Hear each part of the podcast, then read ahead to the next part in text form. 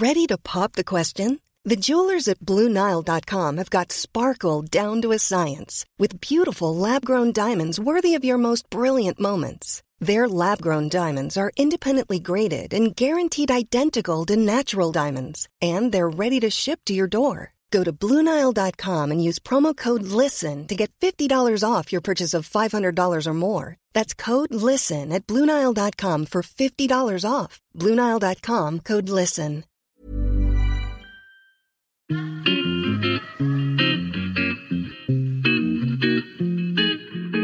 Salut les gars, je suis Anne-Laure Baratin et vous écoutez le podcast Genre de fille. Chaque semaine, je reçois une fille unique en son genre pour parler sans tabou de mission de vie, de galère, de déclic ou non, de féminin, de maternité ou pas, tout ça, tout ça. Par leur parcours, leur engagement et leur choix de vie, elles m'ont bluffé et j'ai à cœur de vous les faire découvrir. Je sais qu'elles vous inspireront. J'espère maintenant que leur parole vous permettra d'avancer, de choisir, de décider. Et maintenant, place à l'épisode du jour. Bonne écoute Cet épisode a été rendu possible grâce à Baratin, etc. Baratin, etc., c'est mon agence de création édito qui donne de la voix aux femmes. Alors aujourd'hui, au micro de Genre de Fille, je reçois Vanessa Schneider, journaliste, grand reporter au Monde, notamment, et autrice de romans dont elle s'appelait Maria Schneider, et aussi d'essais, dont celui que j'ai lu récemment qui s'appelle Succession, coécrit avec Raphaël Baquet. Bonjour Vanessa. Bonjour. On en parlait un petit peu en intro. On va aborder plein de sujets euh, pendant cet épisode. Vous êtes une des femmes qui me donne envie de continuer mon podcast. J'en suis à plus de 75 épisodes. Vous devez vous dire, ça me fait une belle jambe, mais en tout cas, je voulais vous remercier. Merci d'avoir dit oui aussi simplement et rapidement quand je vous ai proposé de participer à mon podcast sur Instagram. Ben, merci à vous. voilà, c'est pas si courant que ça. Alors, donc voilà, j'ai lu euh, deux de vos ouvrages qui n'ont rien à voir, même si on va en parler après en détail. Il y a quand même un lien. Donc déjà, j'ai beaucoup aimé, et surtout, j'ai beaucoup aimé en parler autour de moi, c'est-à-dire à mes proches. À chaque fois, je disais, il faut vraiment que tu lises ce livre. Euh, Succession, c'est mon père qui me l'a passé. Et là aussi, c'est quelque chose qui est quand même assez intéressant, puisque c'est un papa de trois filles. Et on va commencer à parler justement de, tu t'appelais Maria Schneider, et c'est une de mes premières questions, alors que le livre est sorti il y a plusieurs années maintenant. Est-ce qu'on vous en parle encore aujourd'hui?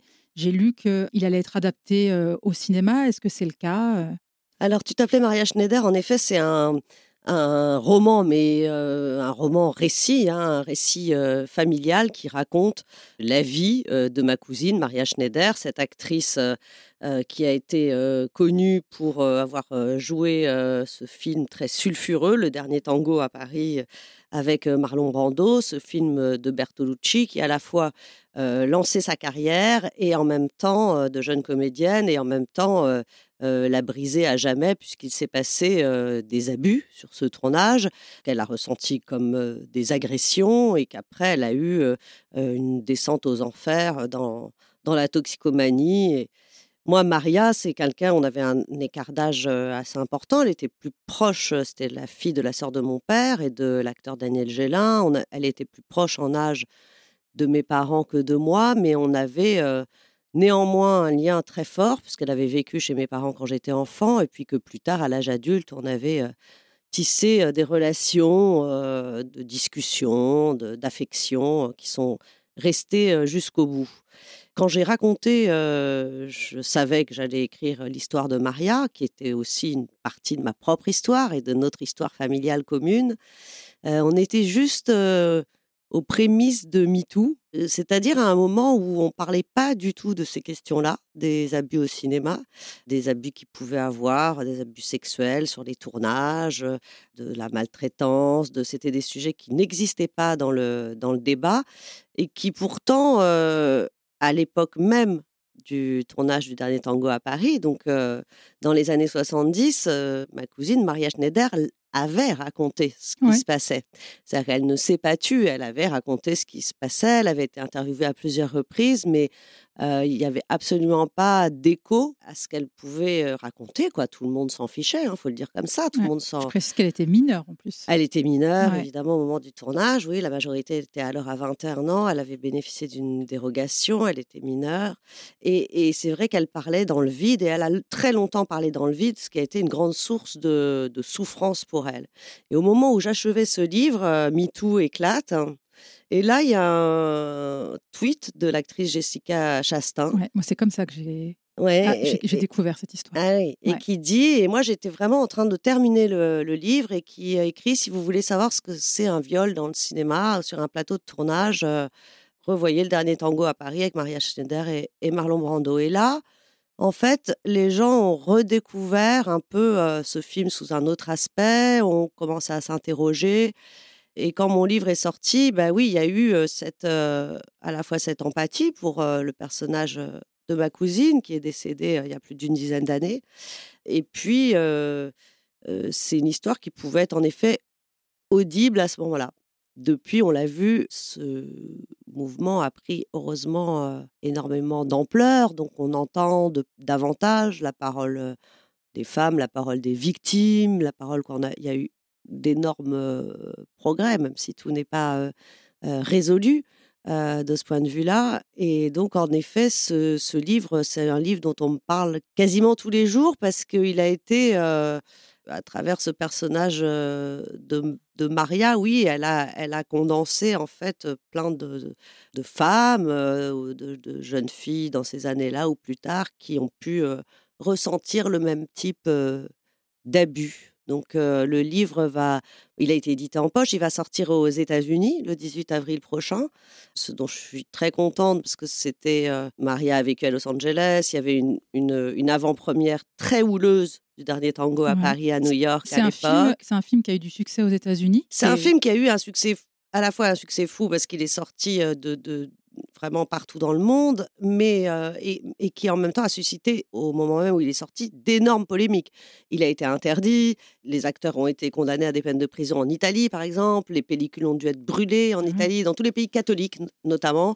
Euh, mais c'était davantage, ce qui choquait à l'époque, c'était l'aspect sulfureux, sexuel, euh, parce que c'était la première fois qu'on montrait du sexe un peu cru au cinéma, que euh, la dimension euh, d'abus sur une jeune Oui, femme qui était oui. euh, euh, la partenaire d'un acteur qui avait euh, 30 ans de plus qu'elle, puisque Marlon Brando avait à l'époque 30 ans de plus que Maria, ou une trentaine d'années de plus que Maria.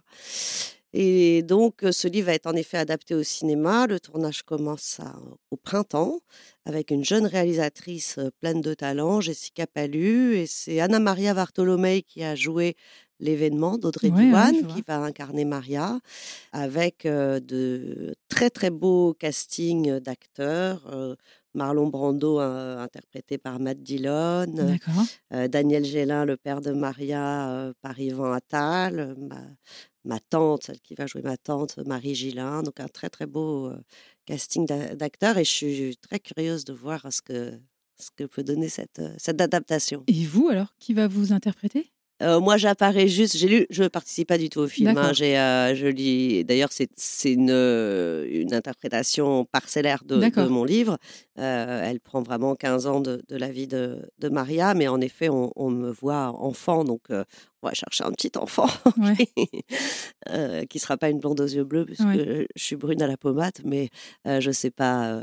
c'est tout, tout, tout petit rôle. Et c'est pas mal le choix de Matt Dillon, qui est quand même un acteur qui, était, qui est un peu comme Marlon Brando à l'époque euh, du dernier tango, qui était sur le déclin. Enfin, je Oui, dire, Matt Dillon, il a été hyper connu euh, il y a Oui. environ il y a 30 ans, je dirais. 20, oui, 30 ans, oui, années dans les 90. années 80, années Un peu 90, outsider, euh, le, le- le beau gosse un peu, bah, un peu ténébreux aussi, un peu, euh, un peu voyou, qui a eu un passage à vide et qui maintenant euh, tourne à nouveau euh, beaucoup dans des séries. Et, et ce qui est frappant, alors je l'ai pas rencontré pour de vrai, mais ce qui est frappant, c'est que son, son physique de maintenant, de, de, de cinquantenaire, est, est très très proche. Il y a quelque chose de très très proche avec celui de, de Brando de l'époque, une espèce de mâchoire carrée, un visage Ouais. assez, assez animal. Ça peut être très intéressant. Moi, il y, a un- il y a un passage dans le livre qui m'a pas mal marqué et que je trouve intéressant. Est-ce que vous acceptez que, que je le lise? Bien sûr.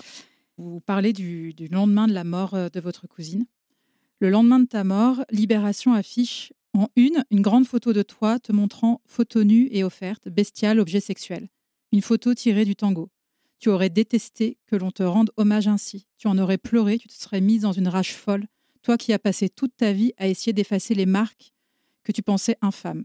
Nous n'avons pas aimé non plus cette représentation de toi, parce qu'on ne voulait pas te voir réduite à ta chair, parce que tu étais autre chose que ce corps exhibé, parce qu'on ne représente pas les morts ainsi, parce que jamais un journal n'aurait choisi pour accompagner une nécrologie l'image d'un homme dévêtu. Mais c'est vrai que c'était fou parce que, bon, en plus, moi, ça m'a particulièrement blessée parce que Libération, c'est un journal dans lequel j'ai travaillé pendant 13 ans, euh, dans lequel mon cousin, qui est aussi le cousin de Maria, travaille toujours d'ailleurs. Donc, euh, il y avait un lien de proximité avec ce journal et je pense qu'ils se sont, en fait, le pire, c'est qu'ils ne se sont même pas posé la question. Et il existe euh, énormément de photos de Maria à toute époque, même pendant l'époque du tango, mais où elle est euh, magnifique et où elle est habillée et où elle est. Et, c'est vrai que lui rendre hommage avec cette photo nue, c'était.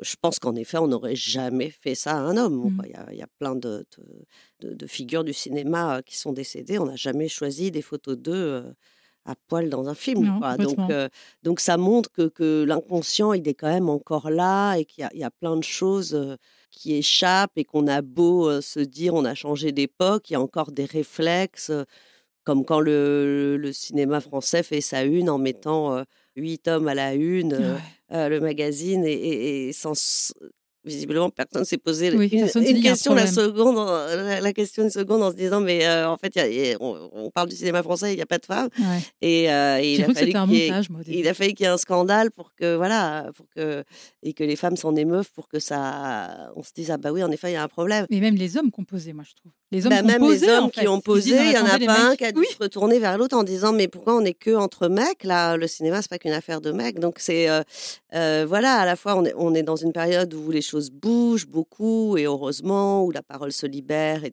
mais on voit qu'on est encore prisonnier de tellement d'habitudes. Et quand je dis on, c'est collectivement, hein, puisque c'est pas. Il y a des gens qui le font consciemment, mais d'autres non. Qui, et, c'est vrai que voilà, il y a encore des réflexes de, misogynie crasse, de oui, où on considère que bon, bah, voilà, c'est priorité aux hommes et que, que les femmes ont déjà bien de la chance quand on parle d'elles. Tout à l'heure en off, quand je, j'ai commencé à vous expliquer les sujets qu'on allait aborder ensemble, vous m'avez en fait trouvé la transition que je n'avais pas moi quand j'ai préparé cette interview euh, avec vous. Maintenant que j'aimerais qu'on parle du livre Succession, vous m'avez dit mais si en fait ça parle aussi de la transmission. Sauf que là effectivement c'est surtout de la transmission d'hommes à des hommes. Donc là on va parler maintenant de Succession, ce livre que vous avez euh, coécrit avec Raphaël Baquet. Donc, c'est 12 chapitres pour 12 familles, des Bolloré au Bouygues, en passant par les Arnaud, les Decaux, les Sédou. Et ça s'appelle Succession, l'argent, le sang et les larmes. Et c'est paru aux éditions Albin Michel. Et c'est une plongée dans l'univers impitoyable des grandes familles françaises. Celui-ci aussi, on doit pas mal vous en parler, non? Oui, alors c'est un livre qui est très différent puisque là, on est dans un travail vraiment d'enquête journalistique et non pas de fiction puisque j'essaie de mener de front ces deux facettes-là. c'est une série d'articles qui avait été publié à l'origine dans Le Monde et qui a été après retravaillé, élargi. et donc, en effet, qui raconte comment, à l'intérieur de ces grandes familles du capitalisme français, comment le fondateur ou le, le, patron désigne son héritier. Et qui on choisit quand on a plusieurs enfants Sur quels critères on choisit? Et en fait, c'est des questions qui sont beaucoup plus compliquées qu'elles n'y paraissent. Et c'est des questions qui touchent en fait à, à l'intime, euh, aux émotions, aux histoires de famille, aux secrets de famille. Et ça pose des questions universelles, en fait, qu'on retrouve. Et c'est en effet des questions qui m'intéressent dans mon travail euh, romanesque. C'est euh, qu'est-ce que c'est qu'une famille Qu'est-ce qu'on transmet à ses enfants? Mmh Qu'est-ce qu'on transmet comme valeur? Qu'est-ce qu'on transmet comme malheur? Qu'est-ce qu'on transmet comme savoir? Qu'est-ce que Et c'est toutes ces questions qu'on a retrouvées euh, au sein de, de, ces familles-là du grand capitalisme français, c'est euh, est-ce qu'il y a un enfant préféré? C'est des sujets tabous, hein, l'enfant préféré. Quand on a plusieurs enfants, est-ce qu'il y en a un en fait qu'on préfère? Est-ce qu'il y en a un qu'on juge plus apte que les autres, plus euh, qualifié Est-ce qu'on va choisir celui qui nous ressemble le plus Ou est-ce qu'au contraire, on va chercher à s'en distinguer Et puis, comment ce choix impacte le reste de la famille? Comment réagissent ceux qui ne sont pas choisis? Ceux qui pensaient ne pas être choisis et qui finalement, euh, Et finalement s'y retrouvent. On a des exemples comme ça, on a des exemples très différents. on a une succession assez réussie, hein, quoi, d'un point de vue en tout cas très efficace, de François Pinault, qui a confié les rênes à, son fils François-Henri Pinault, celui qui, le seul qui porte le même nom que lui. ça a été au détriment d'un frère et d'une sœur dont on ne sait pas comment ils ont vécu ça. Et C'est marrant que vous parliez de cet exemple des. Moi, c'est celui qui m'a le plus touché je trouve mignon dans le sens où il a voulu tout bien préparer, tout organiser. Euh, c'est un des rares à laisser sa place, à dire euh, Ok, vas-y, je ne vais pas prendre trop de place, maintenant ça suffit pour moi. Et en fait, qui fait une dépression nerveuse parce qu'en fait, il est parti trop tôt et c'est son fils qui est prévenu par sa belle-mère, Marivonne, je crois qu'elle mmh. s'appelle, et donc qui lui dit Écoute, ton père, en fait, ça, ça va pas, et qui décide de le réintégrer parce qu'en fait, du jour au lendemain, François Pinault n'a plus de coup de téléphone, plus de vie sociale. Et donc, il le vit très mal euh, mentalement. Et c'est son fils qui vient le récupérer et qui l'aide. Et j'ai trouvé ça, c'est joli, en fait. Oui, bien sûr, parce que c'est en fait une, euh, une succession. Il faut aussi ménager euh, celui qui vous. et d'ailleurs, dans certaines familles, ça s'est très mal passé. C'est-à-dire que le, le, patriarche pense souvent être prêt à passer les rênes, mais ne l'est pas forcément, inconsciemment en tout cas. et si son successeur s'y voit vraiment et ne le ménage pas, ça peut se terminer extrêmement mal. Et là, c'est vrai que François-Henri Pinault a eu l'intelligence de sentir que son père était fragilisé par cette cessation brutale d'activité, à un âge où il pouvait encore tout à fait diriger l'entreprise. Et donc, il a réintégré son père d'une façon ou d'une autre. Il lui a confié des, missions, il le consulte pour les nominations. Il est le patron, mais il communique tous les jours avec son père. Donc, c'est une succession qui est assez fluide. À l'inverse, on a vu, on a étudié la succession Bouygues, où celui qui avait été formé pour, pour succéder a finalement très vite agacé son père parce que il, bah, il l'avait pris au mot, hein, tu es mon successeur, donc c'est moi qui dirige.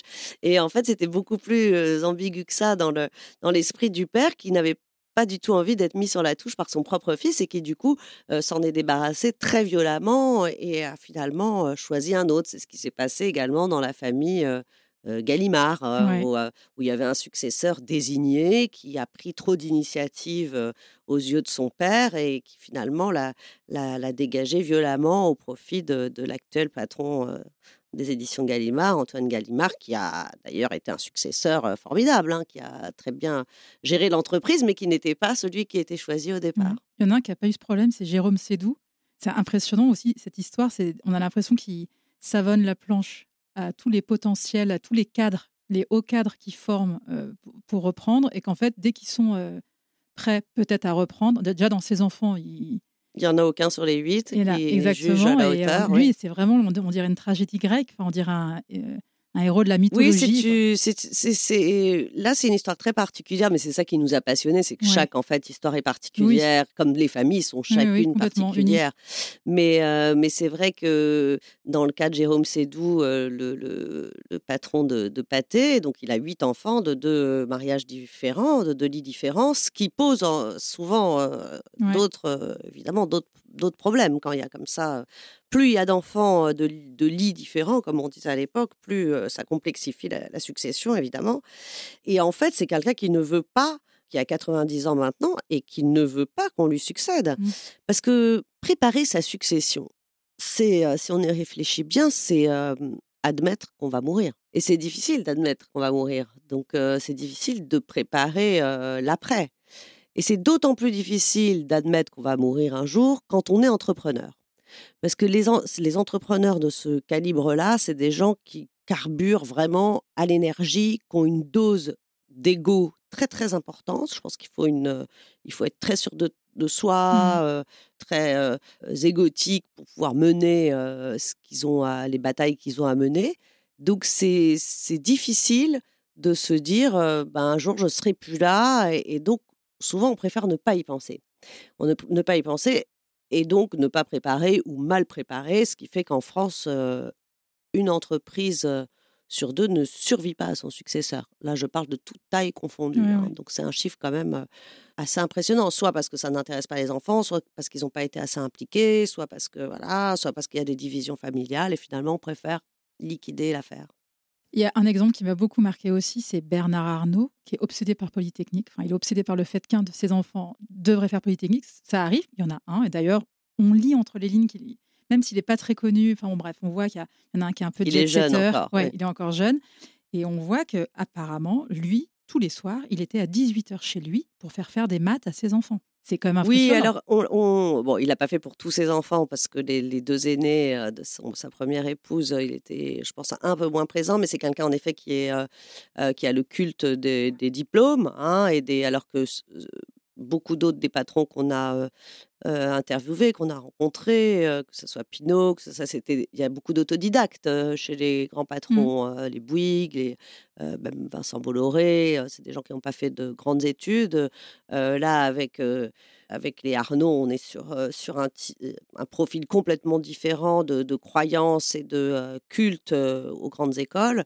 Et c'est vrai qu'il est extrêmement exigeant et vigilant à ce que chacun de ses enfants fasse de bonnes études, de leur donner aussi plus globalement une éducation assez rigoureuse. quoi, non seulement ils font, voilà, ils sont suivis pour les études, mais ils doivent tous faire du piano.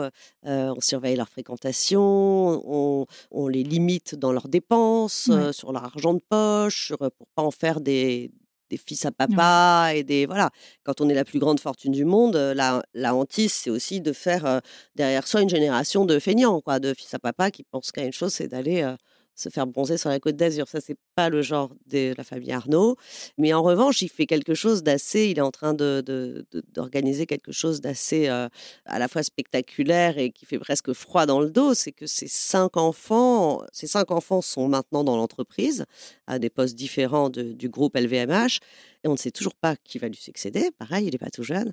Et c'est comme s'il les testait chacun. On a mmh eu vraiment le sentiment de d'un homme qui mettait ses enfants comme des petits chevaux de course sur la ligne de départ, qui leur donne à chacun des chances et qui attend de voir lequel va le mieux se débrouiller pour reprendre la suite. Donc il y a un côté très organisé, très rationnel, euh, en effet une attention particulière à l'éducation qui est euh, très importante, mais, mais en même temps un côté un peu glaçant. Vous les avez tous rencontrés Quasiment. Quasiment. Comment on fait la différence entre le storytelling ou les mises en scène? Comme celle que vous avez, les trois frères, c'est une famille, euh, c'est pas les, les décos? Non. Les décos, oui. Les décos, pardon, où on a l'impression que chacun a un rôle bien particulier, ils vous attendent, vous décrivez ça extrêmement bien, euh, une table, chacun à sa place. Comment on fait la part entre ce qu'ils veulent, ils et elles veulent vous montrer, et en fait, vous, ce que vous écrivez, en fait? Alors d'abord, c'est euh, c'est un travail journalistique, donc on procède comme tout les enquêtes journalistiques, c'est-à-dire ça commence avant même de rencontrer les familles, on a déjà rencontré énormément de gens, on a énormément lu, on a lu tous les papiers qui les concernaient, on a rencontré des gens de l'entourage, des gens qui travaillent dans leur société, des gens qui ont travaillé avec eux, des gens qui les ont connus dans le privé ou qui les fréquentent dans le privé. Ou... Donc on a déjà une idée à la fois assez précise de l'entreprise, de leur façon de fonctionner et des caractères de chacun. On demande évidemment toujours à les rencontrer ce qu'ils ont accepté vraiment à reculons, parce que les grands patrons veulent bien communiquer sur leurs résultats, mais n'aiment pas du tout parler d'eux-mêmes. Hein. C'est vraiment vivons heureux, vivons cachés.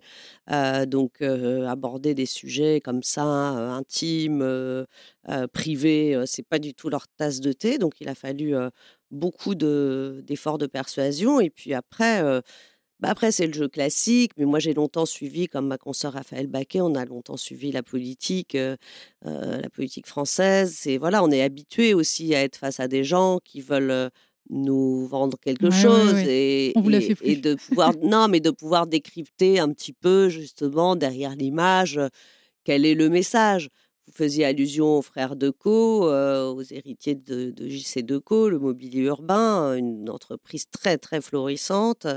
Euh, et c'est vrai que eux euh, veulent montrer que qu'ils s'entendent très bien, les frères. D'ailleurs, j'ai pas de doute sur le fait qu'ils s'entendent très bien. Mais pour bien le montrer, ils ont tenu à nous recevoir tous les trois en même temps, ce que les autres familles n'ont pas fait. Et c'était, euh, en plus, c'était vraiment un effort de leur part parce qu'ils habitent dans, chacun dans un pays différent. Donc, c'était quand même assez compliqué, vu leur niveau de responsabilité et leur lieu de résidence, de faire coïncider tous les agendas. Donc, on voit bien que ça, ils tenaient vraiment à, montrer leur unité, même physiquement devant nous. Mais voilà, c'est des choses qui sont intéressantes aussi à observer, l'image qu'ils veulent renvoyer. Niveau féminisme, en revanche, c'est pas gagné hein, quand même. Au niveau de ces successions, on a l'impression qu'il y a peu de femmes, c'est que des hommes, et que les, les, quelques femmes qui sont là, elles sont quand même souvent écartées, non? Alors là, c'est vrai que je pense, quoi, j'espère, mais je pense quand même que si on refaisait les mêmes enquêtes dans 20 ans, on aurait un panorama différent. Nous, là, on s'est intéressé à des familles, euh, à des groupes qui sont dirigés par des hommes qui ont entre 70 et 90 ans, euh, que ce soit, oui, euh, Pinault, les Arnaud, Bolloré, et c'est une génération qui, et d'ailleurs ils le reconnaissent eux-mêmes, on ne pensait pas un quart de seconde qu'on pouvait laisser son entreprise à sa fille. C'est-à-dire que l'héritier était forcément un garçon. C'était même pas un sujet de conversation. On n'en parlait même pas. Euh, François Pinault, euh, père, nous a avoué, nous a dit c'est vrai. Il était un peu honteux, même rétrospectivement, parce que je pense que les changements affectent tout le monde, y compris les hommes, y compris les hommes de générations passées, de s'interroger sur comment ils ont fonctionné. Et il dit c'est vrai, j'ai jamais pensé que ma fille pouvait me succéder. C'était, on était dans la grande industrie, dans des histoires d'hommes. Euh, c'était euh, l'homme fondateur, le patriarche, qui après choisissait son. Et s'il n'avait pas de fils, on allait chercher un neveu mmh. ou on allait chercher un gendre, mais pas, pas la fille. Et même dans des. Moi, ce qui m'avait frappé, c'est que même dans des familles comme la famille Gallimard, qui représente la quintessence de la culture française, euh, dans des familles dite intellectuelle, très intellectuelle. la sœur d'Antoine Gallimard dit, qui est maintenant éditrice, hein, mais elle dit, nous on était élevés. Alors on pourrait penser que dans les années 50, dans ces familles-là, on était déjà élevés un peu différemment. Les filles, il y avait deux filles, deux garçons. Nous, on, nous disait, il faut que tu apprennes à taper à la machine. Et puis l'idée, c'était de trouver un mari, mais c'était pas du tout succéder à la tête des éditions. Si vous aviez été une héritière, dans quelle famille vous auriez voulu tomber dans toutes celles que vous avez interrogées? Très difficile. Euh, bah non, mais peut-être chez les Galibard, parce que c'est le domaine qui m'intéresse le plus. Et que c'est vrai que c'est des gens qui ont, depuis le tout jeune âge, euh, fréquenté des écrivains, des personnalités extraordinaires, qui ont, euh, voilà, et qui ont construit une très, très belle. mais ça, c'est parce que c'est mon goût, c'est la littérature, je lis énormément. mais pour répondre plus largement, c'est vrai que plus on, creuse dans les familles, plus on s'aperçoit que le dicton l'argent ne fait pas le bonheur, hein, ce dicton populaire est, quand même assez vrai et qu'on a retrouvé des situations extrêmement douloureuses dans toutes les familles, des drames, des, des, morts, des trahisons, des choses qui sont encore à vif des années après. Et, et c'est pas pour rien qu'on l'a appelé l'argent, le sang, les larmes. Hein. Mmh. C'est que ces familles ne sont pas du tout épargnées par les, les fâcheries, par les trahisons, par les disputes. Et je dirais même, elles sont presque amplifiées parce que les enjeux sont tels et ils sont tellement colossaux, les enjeux de succession en termes d'argent. Déjà, les successions, ça réveille toujours des histoires de famille pas très bien réglées dans n'importe quelle famille. Mais là, il y a des, sommes tellement colossales qu'évidemment, ça exacerbe tous les, tous les problèmes, tous les sentiments et toutes les émotions. J'ai pensé à vous récemment aussi parce que bah, j'ai évidemment envie de parler de l'actualité avec le directeur de la rédaction des Échos, Nicolas Barré, qui s'est, ce que j'ai entendu en tout cas, moi, ce que je comprends en tant que citoyenne, qui s'est plus ou moins fait virer dit-on, par Bernard Arnault, parce que les échos appartiennent à LVMH, je précise ça pour celles et ceux qui nous écoutent. Ou alors j'ai entendu que c'était une bonne critique euh, du livre d'Éric Orsena, qui, euh, Orsena qui critiquait euh, Vincent Bolloré. la chronique se finissait en disant Est-ce que Bernard Arnault est en train de se bolloriser? Et effectivement, ça m'a fait penser au livre et à leur trait de caractère. Parce que Vincent Bolloré, euh, en effet, est euh, suspecté, quoi, il y a eu un certain nombre de faits hein, prouvés d'intervenir dans les médias qu'il dirige, donc euh, que ça soit à Canal+, que à Europe 1, que après à Editis, groupe de maison d'édition Editis, où il y a eu des interventions plus ou moins directes. D'ailleurs, les interventions, elles n'émanent pas forcément du du dirigeant lui-même. Hein. Les interventions, elles peuvent aussi euh, venir d'un chef un peu lambda qui va anticiper une possible réaction de, du grand patron et qui du coup va commettre des actes de, censure.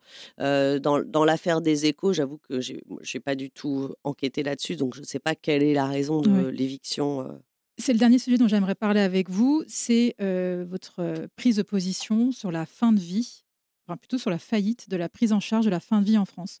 Dans le monde, vous avez fait le récit des derniers mois de votre papa, le psychanalyste et écrivain Michel Schneider, qui s'est éteint le 21 juillet 2022.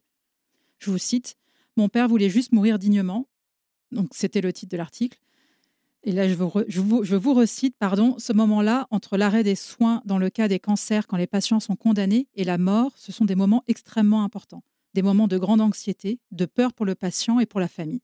On arrive au bout de la fatigue et justement, c'est à ce moment-là qu'il n'y a pas de solution. J'ai eu l'impression de me prendre des portes, de me heurter à des murs. On me disait non, on ne peut pas le garder. Là aussi, est-ce que vous avez eu, j'imagine, beaucoup de, messages des, Français, des Françaises suite à, cette, euh, cette tribune? Oui, alors déjà, ce que je voulais vous euh, dire, c'est que ça a été, c'était pas évident pour moi de parler de ça, parce que c'est pas dans notre, au monde, on fait très rarement ça, publier des témoignages personnels sur des histoires qui, qui, nous sont arrivées.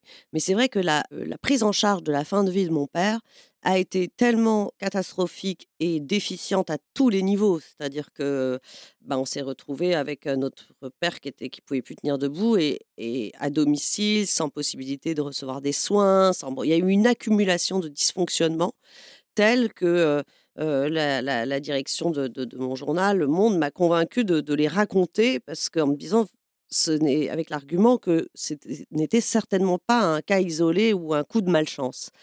Et en effet, euh, donc j'ai mis un temps fou à écrire cet article. C'était un article qui était, je pense, a été le plus difficile à mmh écrire de, ma vie, puisqu'il me concernait très personnellement et que je voulais pas non plus en faire un, un texte de, vengeance ou d'accusation ou de parce que je, suis convaincue que l'immense majorité des médecins font évidemment euh, tout ce qu'ils peuvent. Je reste convaincue aussi qu'on est très bien soigné en France, mais à l'évidence, on a quand même un problème de prise en charge sur ces derniers mois ou dernières semaines de la vie de patients condamnés, parce que les unités de soins palliatifs sont prises d'assaut, parce qu'il n'y a pas assez de personnel, parce que l'hospitalisation à domicile ne fonctionne pas bien.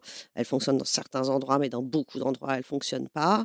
Et en effet, ce témoignage a été suivi par un déferlement de réactions qui m'a moi et même le journal complètement dépassé. On a eu énormément de courriers, des courriers pas uniquement de famille, mais aussi des courriers de soignants, d'infirmières, de, médecins, de spécialistes des soins palliatifs, et des gens qui me disaient, voilà, si ça vous est, et beaucoup de familles qui disaient, en fait, merci, parce que si ça vous est arrivé à vous, vous habitez à Paris, vous êtes journaliste, vous, mon père avait une petite notoriété, si ça veut dire que ça peut arriver à n'importe qui, ce qui était mon intime conviction. Hein. Je ne dis pas du tout que mon père aurait dû être mieux traité qu'un autre. Je dis juste que ça, ça, veut bien dire que c'est un problème qui est très large et que c'était pas de la faute à pas de chance. Et voilà. certes, c'était l'été, certes, il y avait une vague de Covid, certes, mais ça ne suffit pas à expliquer tout ce qui s'est passé. Et en fait, énormément de gens se retrouvent dans des situations très compliquées où ils n'arrivent pas à accompagner convenablement et dignement leurs proches dans la fin de vie. Moi, je, je, trouve que c'est un vrai problème de, de civilisation. Parce qu'en effet, comme vous le rappeliez, c'est ces moments-là qui sont très courts. Hein, souvent, quand on dit, voilà, il n'y a plus rien à faire, arrêt des soins et jusqu'à la mort, c'est des moments qui sont très importants, qui sont très importants pour la famille, parce que d'abord, c'est des moments qui peuvent être riches aussi, hein, où on peut échanger, où on peut se dire des choses, où on peut. et c'est des moments où tout le monde est. où, où les, les, patients sont très angoissés parce qu'ils ont compris qu'ils allaient mourir, que l'entourage est aussi très angoissé, et que par-dessus toute cette souffrance et ces angoisses, on rajoute des problèmes administratifs, de place, de coûts, de invraisemblables, quoi, et qui, qui à la fois gâchent ces moments-là et, les et les salissent. Et là, il y a vraiment des efforts, il y a vraiment des efforts à faire.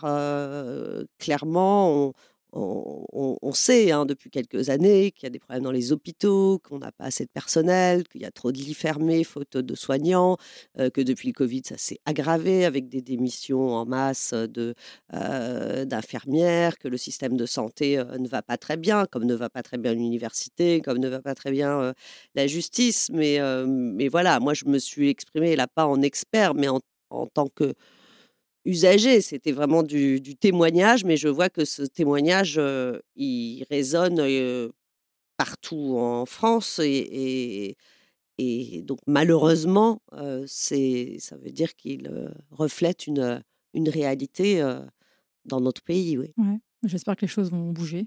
Je ne sais pas si une tribune peut faire bouger les choses, mais au moins ça éveille. Euh, non, je ne suis pas convaincue qu'une tribune puisse faire bouger les choses. Ça permet aux gens de se sentir euh, euh, peut-être moins seul, de, regrouper des énergies. De, euh, euh, moi, j'ai été contactée aussi quand même par pas mal d'institutionnels au sein même de l'hôpital où mon père a été a fini ses jours. Bah, j'espère qu'ils en auront tiré quelques enseignements. C'est voilà, c'est pas des coups de baguette magique, mais mais c'est des sujets sur lesquels évidemment les pouvoirs publics vont devoir se pencher très sérieusement. Merci Vanessa Schneider, j'étais ravie de vous recevoir au micro de Genre de Fille. Merci Anne-Laure. Merci d'avoir écouté cet épisode, j'espère qu'il vous a plu. Si c'est le cas, partagez-le autour de vous et sur les réseaux sociaux. N'hésitez pas non plus à laisser un avis positif à propos de Genre de Filles sur vos applications de podcast. Pour ne rien manquer de Genre de Filles, suivez-moi à Anne-Laure Baratin sur Instagram. Si vous avez des compliments, des critiques ou des réflexions, n'hésitez pas. Merci à Marvin Marchand pour la musique du générique. Bonne semaine et à très vite. Salut